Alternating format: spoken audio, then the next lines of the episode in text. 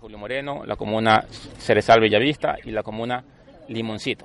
Las tres comunas han, eh, comuneros de, esas comunas han presentado su impugnación y eso se está tramitando y se está en proceso de resolución en la coordinación zonal 5, tal como lo dice el estatuto del MADAP. Eso cumple un debido proceso, ¿no? Ahorita estamos en proceso de notificación a las partes. Ellos tienen que, lógicamente, hacer los descargos respectivos.